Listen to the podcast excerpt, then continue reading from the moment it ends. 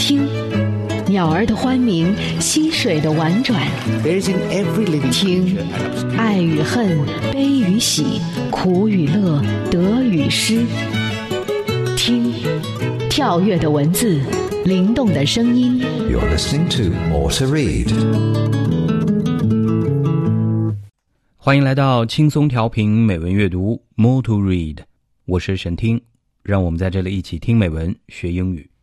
今天我们将会听到美国飞行员查尔斯·林德伯格的一句话，中国宋代词人王观的一首词作《卜算子送鲍浩然之浙东》。最后呢，让我们继续来听英国散文家理查德·斯蒂尔的文章《The Spectator Club》，旁观者俱乐部。More to read， 用文字抒发感情，用文字诉说故事，用文字穿越古今。Daily Quote。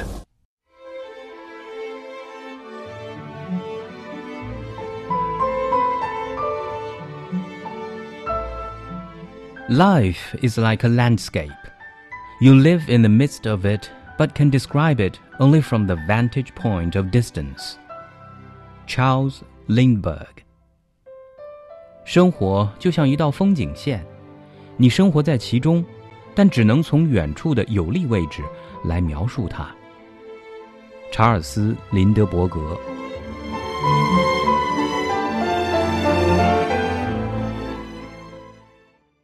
查尔斯·林德伯格，美国飞行员。1927年5月20日至21日，他驾驶单引擎飞机圣路易斯精神号从纽约市飞至巴黎，跨过大西洋，期间并无着陆，共用了 33.5 小时，因此获得奥特洛奖。林德伯格的妻子是作家安妮·莫洛·林德伯格，他们在1929年结婚，共有6名子女，其中长子查尔斯·林德伯格三世在1932年新泽西的家中被绑架并遭撕票，最终凶手要求$50,000的赎金，后来提高到7万。凶手被认定是一位德国的移民豪夫曼，后被处死刑，但许多人都相信他只是一个倒霉的替死鬼。而英国侦探小说家阿加莎·克里斯蒂则据此一案发挥写成了《东方快车谋杀案》 Murder on the Orient Express。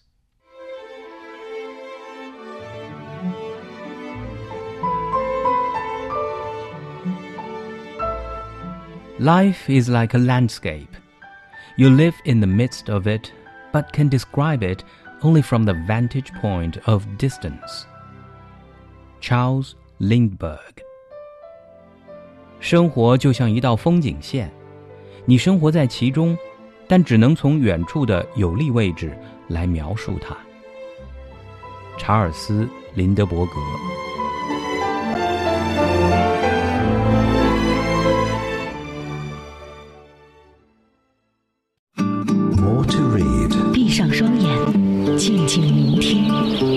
敞开心扉，慢慢品味。 Poem of the day。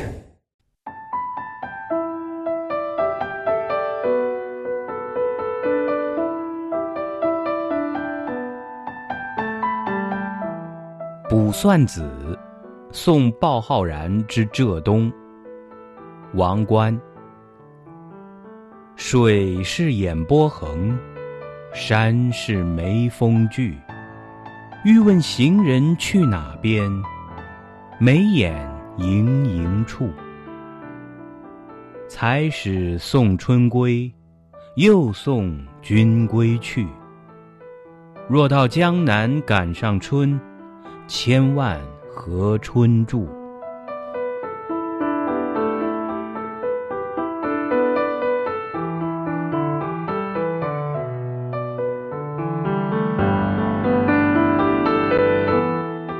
Song of Divination, Wang Guan. The rippling streams, a beaming eye, the arched brows are mountains high. May I ask where you're bound? There beam the eyes with arched brows around. Spring's just made her adieu, and now I'll part with you. If you overtake Spring on southern shore, oh, stay with her once more.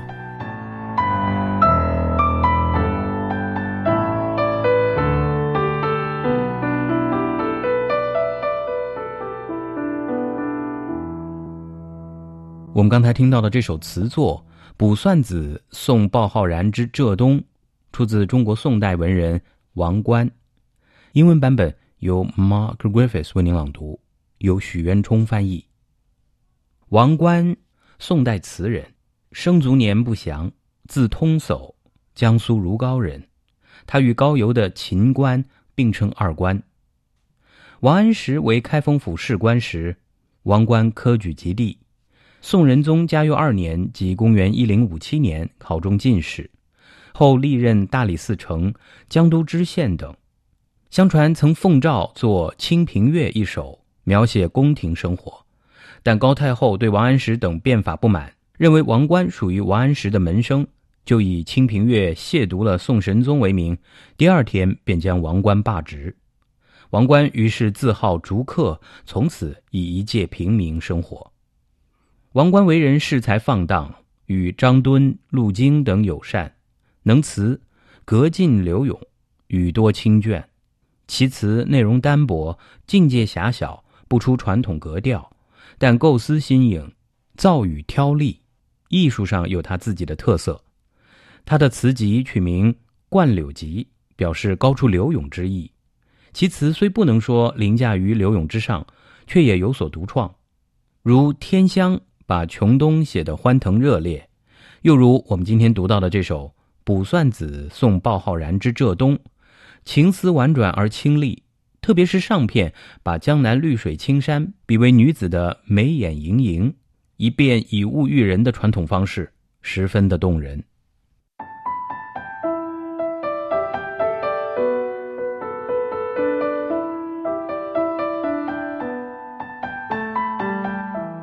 卜算子送鲍浩然之浙东，王观。水是眼波横，山是眉峰聚。欲问行人去哪边？眉眼盈盈处。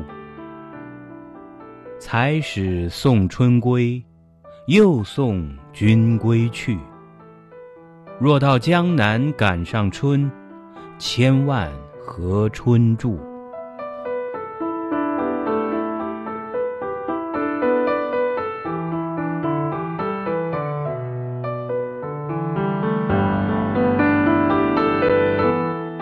Song of Divination, Wang Guan. The rippling streams, a beaming eye, the arched brows are mountains high.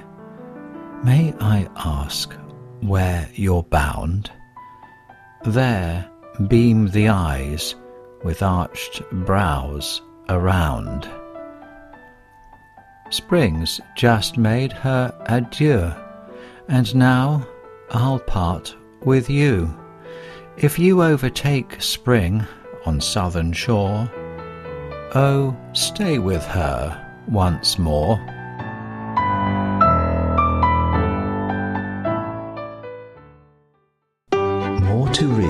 文字的世界，用心聆听。Beauty of words。在上一期节目中，我们一起读了英国著名散文家理查德·斯蒂尔的一篇文章《The Spectator》旁观者俱乐部的上半部分。今天我们继续来读这篇文章的下半部分。理查德·斯蒂尔是与约瑟夫·爱迪生齐名的散文家，他们幼年一同在卡特公学就读，后来又同时进入牛津大学。1700年左右，他开始了笔墨生涯，先是写了一篇宗教论文，接着又写了几个喜剧，但真正使他在文学界取得地位的是他的小品文。1708年，他创办了著名的《闲话报》，后来呢，又与约瑟夫·爱迪生合办杂志《The Spectator》旁观者。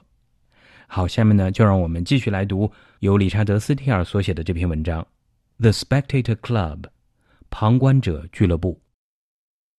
The Spectator Club by Richard Steele. 旁观者俱乐部，理查德·斯提尔。 Next to Sir Andrew in the club room sits Captain Sentry, a gentleman of great courage, good understanding, but invincible modesty.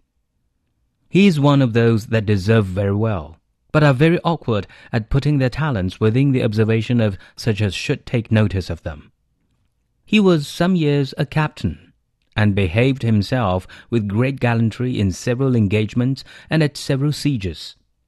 But having a small estate of his own, and being next heir to Sir Roger, he has quitted a way of life in which no man can rise suitably to his merit, who is not something of a courtier as well as a soldier. 在俱乐部里，安德鲁爵士之下就是森特里上尉了。这是一位勇敢过人、洞察世事而又无比谦逊的绅士。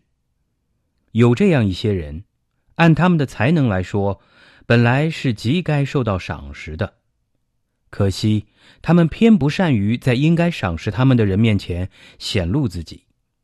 而森特里上尉便是这么一个人，他担任上尉军职数年之久，也曾在多次作战围城中表现得英勇善战。只是因为他在家博有田产，又是罗杰爵士的近亲继承人，所以就离开了军界。其实换了别人，若非文武全才，要想挣得他那样大的战功，是根本办不到的。 I have heard him often lament that in a profession where merit is placed in so conspicuous a view, impudence should get the better of modesty.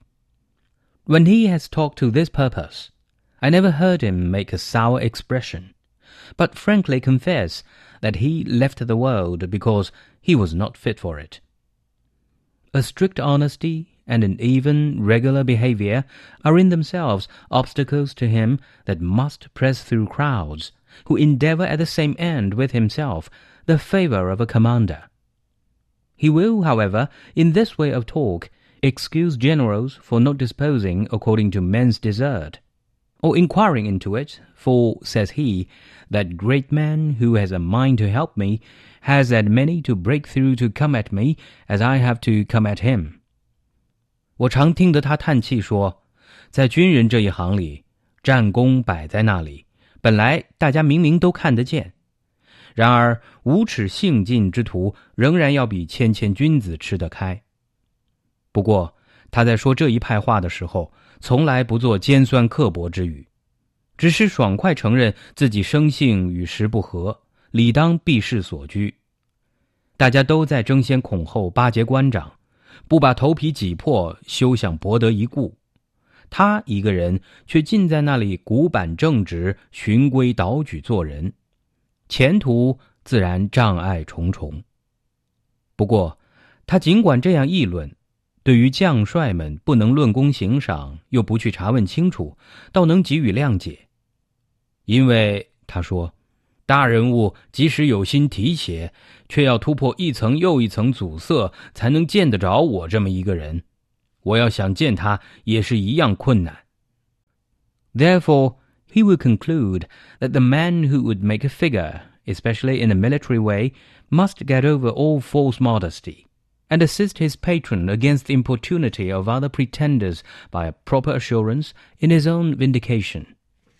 He says, It is a civil cowardice to be backward in asserting what you ought to expect, as it is a military fear to be slow in attacking when it is your duty. With this candour does the gentleman speak of himself and others. The same frankness runs through all his conversation. The military part of his life has furnished him with many adventures, in the relation of which he is very agreeable to the company. For he is never overbearing, though accustomed to command men in the utmost degree below him, nor ever too obsequious, from a habit of obeying men highly above him. 所以他下结论说，一个人要想出人头地，尤其在军人这一行里，一定得把假谦虚统统扔到一边，该为自己辩护，就毫不含糊把话说明。 帮助自己的恩人摆脱那些冒功行赏的家伙的歪缠。他说，应该理直气壮当仁不让的时候，却文文气气畏畏缩缩，正同需要冲锋陷阵义无反顾的时候，却临阵不前坐误战机一样，都是胆小懦弱的行为。这位先生不论谈到别人谈到自己，都是这么一副爽快口吻，他的谈吐都是这么坦率。在他以往的军事生涯当中，有不少惊险遭遇，他对我们谈起这些来，大家都很爱听，因而喜欢他这个人。因为尽管他指挥过级别最低的下等兵打仗，他却从不盛气凌人。尽管他服从高级长官的命令成为习惯，他也从不谄媚奉承。But that our society may not appear a set of humorists unacquainted with the gallantries and pleasures of the age, we have among us the gallant Will Honeycomb, a gentleman who, according to his years, should be in the decline of his life, but having ever been very careful of his person, and always have a very easy fortune. Time has made but very little impression either by wrinkles on his forehead or traces in his brain. His person is well turned and of a good height. He is very ready at that sort of discourse with which men usually entertain women. He has all his life dressed very well, and remembers habits as others do men. 为了不让别人把我们这些人看成是一批对于当代声色之乐、风流韵事一窍不通的东烘怪物，我们团体里吸收了一位时髦绅士威尔·亨尼康。这位先生按岁数说也该算垂老矣，但他身体保养得好，家道也还富裕，所以年岁对他影响甚微。额头上皱纹不多，脑子也还清楚。他长得高高大大，一表人才。凡是男人们为了讨女人欢心而常说的那一套甜言蜜语，他嘴巴上说得极熟。他一辈子衣冠楚楚，对于种种时装记得最清，正如别人专记熟人名字一样。He can smile when one speaks to him, and laughs easily. He knows the history of every mode, and can inform you from which of the French king's wenches our wives and daughters had this manner of curling their hair, that way of placing their hoods, whose frailty was covered by such a sort of petticoat, and whose vanity to show her foot made that part of the dress so short in such a year. In a word, all his conversation and knowledge has been in the female world, as other men of his age will take notice to you what such a minister said upon such and such an occasion. He will tell you when the Duke of Monmouth danced at court. Such a woman was then smitten. Another was taken with him at the head of his troop in the park.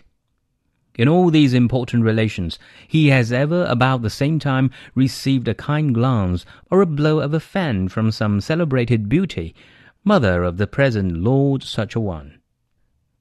别人讲话他总微笑听着，动不动发出笑声，每一种时兴装束的来龙去脉他都清清楚楚。他能告诉你，咱们的太太小姐们把头发这么样卷起来，把头巾那么样摆弄，都是从法国国王的哪一位情妇那里学来的。他还能说出在何年何月某位轻佻的女士为了遮羞设计了一种什么样的内裙，另一位女士为了显示自己的仙足又裁制出什么样的一种短裙。一言以蔽之，他口之所言生平所学都不离归捆之事。别人到了他这把年纪来找你谈话，说的都是某某大臣在某某场合发表了什么高见，而他一开口说的却是某年蒙茅斯公爵在宫中跳舞，某女士为之芳心揉碎，他率领随从在海德公园露面，某女士为之一见钟情等等。他一边谈着诸如此类的要闻，在座的某位著名美人及现今某贵族阁下的妈妈往往要向他投一个温柔的飞眼，或者拿扇子头敲他一下。If you speak of a young commoner that said of a lively thing in the house, he starts up. He has good blood in his veins. Tom Mirabel begot him. The rogue cheated me in that affair. That young fellow's mother used me more like a dog than any woman I ever made advances to." This way of talking of his very much enlivened the conversation among us of a more sedate turn, and I find there is not one of the company but myself who rarely speak at all, but speaks of him as of that sort of man who is usually called a well-bred, fine gentleman. To conclude his character, where women are not concerned, he is an honest, worthy man. 如果你提到某位年轻下议员在议院发表了什么精彩演说，他就会惊叫起来：“那可是个好种，汤姆·米拉伯下的崽子嘛！那个坏蛋把我骗得好苦，哼，小家伙的妈妈也厉害，把我折腾的连个狗都不如。我追过的女人，谁也不敢那样。”我们这些人都是古板脾气，聊天时他说话的这种调调给大家增添不少活泼气氛。大家在一起，我很少开口，但是别人众口一词说他可称为风流雅士。关于他的为人，一句话说完，在和女人无关的事情上，他是一个正人君子。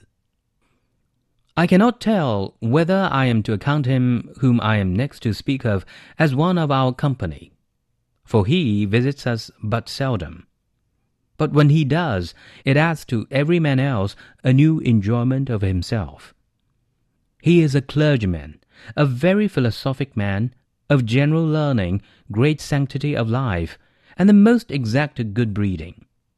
He has the misfortune to be of a very weak constitution, and consequently cannot accept of such cares and business as preferments in his function would oblige him to.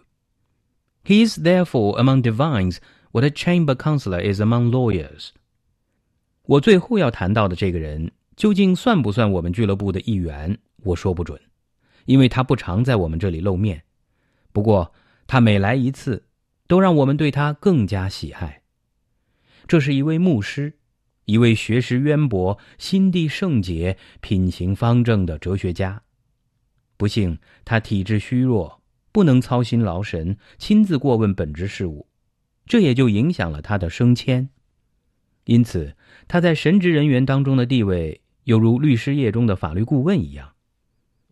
The probity of his mind and the integrity of his life create him followers, as being eloquent or loud advances others. He seldom introduces the subject he speaks upon, but we are so far gone in years that he observes when he is among us an earnestness to have him fall on some divine topic, which he always treats with much authority, as one who has no interest in this world, as one who is hastening to the object of all his wishes, and conceives hope from his decays and infirmities. 别人靠着夸夸其谈扬名于世，他只有纯正思想，敦厚言行，却也仍然有人追随。他要讲的正题不必由他自己多做引导，因为我们大家年事已高，他一来就看出我们盼望他谈谈宗教方面的问题。在这方面，他谈论起来总是引经据典，头头是道，因为他自己对尘世并无牵挂，急于皈依那一心向往的未来目标，因此倒把疾病衰残看作是永生希望之所寄。 These are my ordinary companions. 以上各位便是我日常过从的友伴。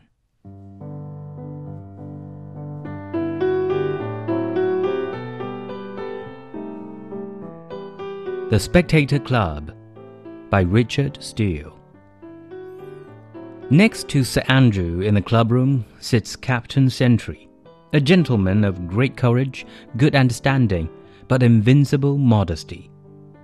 He is one of those that deserve very well, but are very awkward at putting their talents within the observation of such as should take notice of them. He was some years a captain, and behaved himself with great gallantry in several engagements and at several sieges. But having a small estate of his own, and being next heir to Sir Roger, he has quitted a way of life in which no man can rise suitably to his merit, who is not something of a courtier as well as a soldier. I have heard him often lament that in a profession where merit is placed in so conspicuous a view, impudence should get the better of modesty. When he has talked to this purpose, I never heard him make a sour expression, but frankly confess that he left the world because he was not fit for it. A strict honesty and an even, regular behavior are in themselves obstacles to him that must press through crowds, who endeavor at the same end with himself the favor of a commander. He will, however, in this way of talk, excuse generals for not disposing according to men's desert, or inquiring into it, for, says he, that great man who has a mind to help me has as many to break through to come at me as I have to come at him.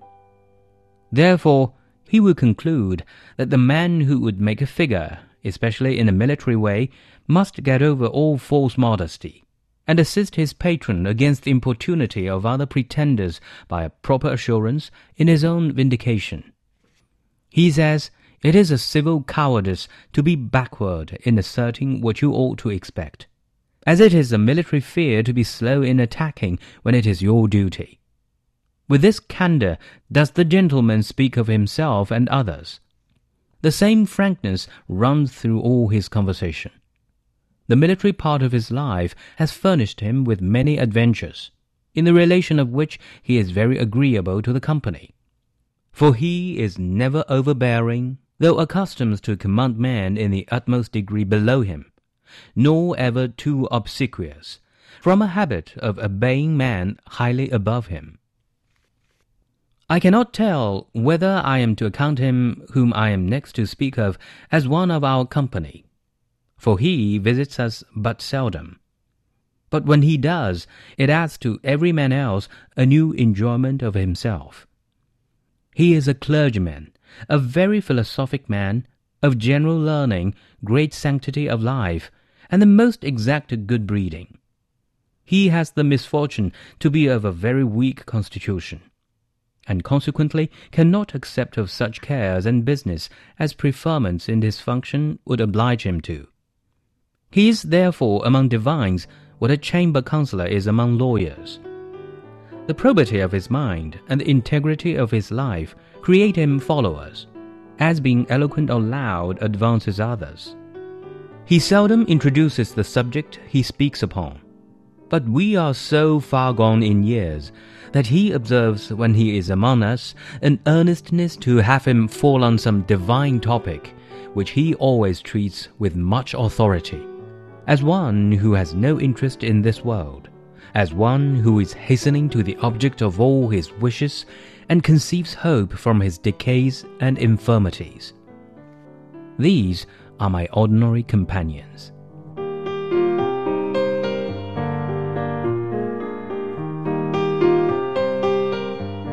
今天的节目就要结束了，感谢您的收听，我是沈听，我们明天见。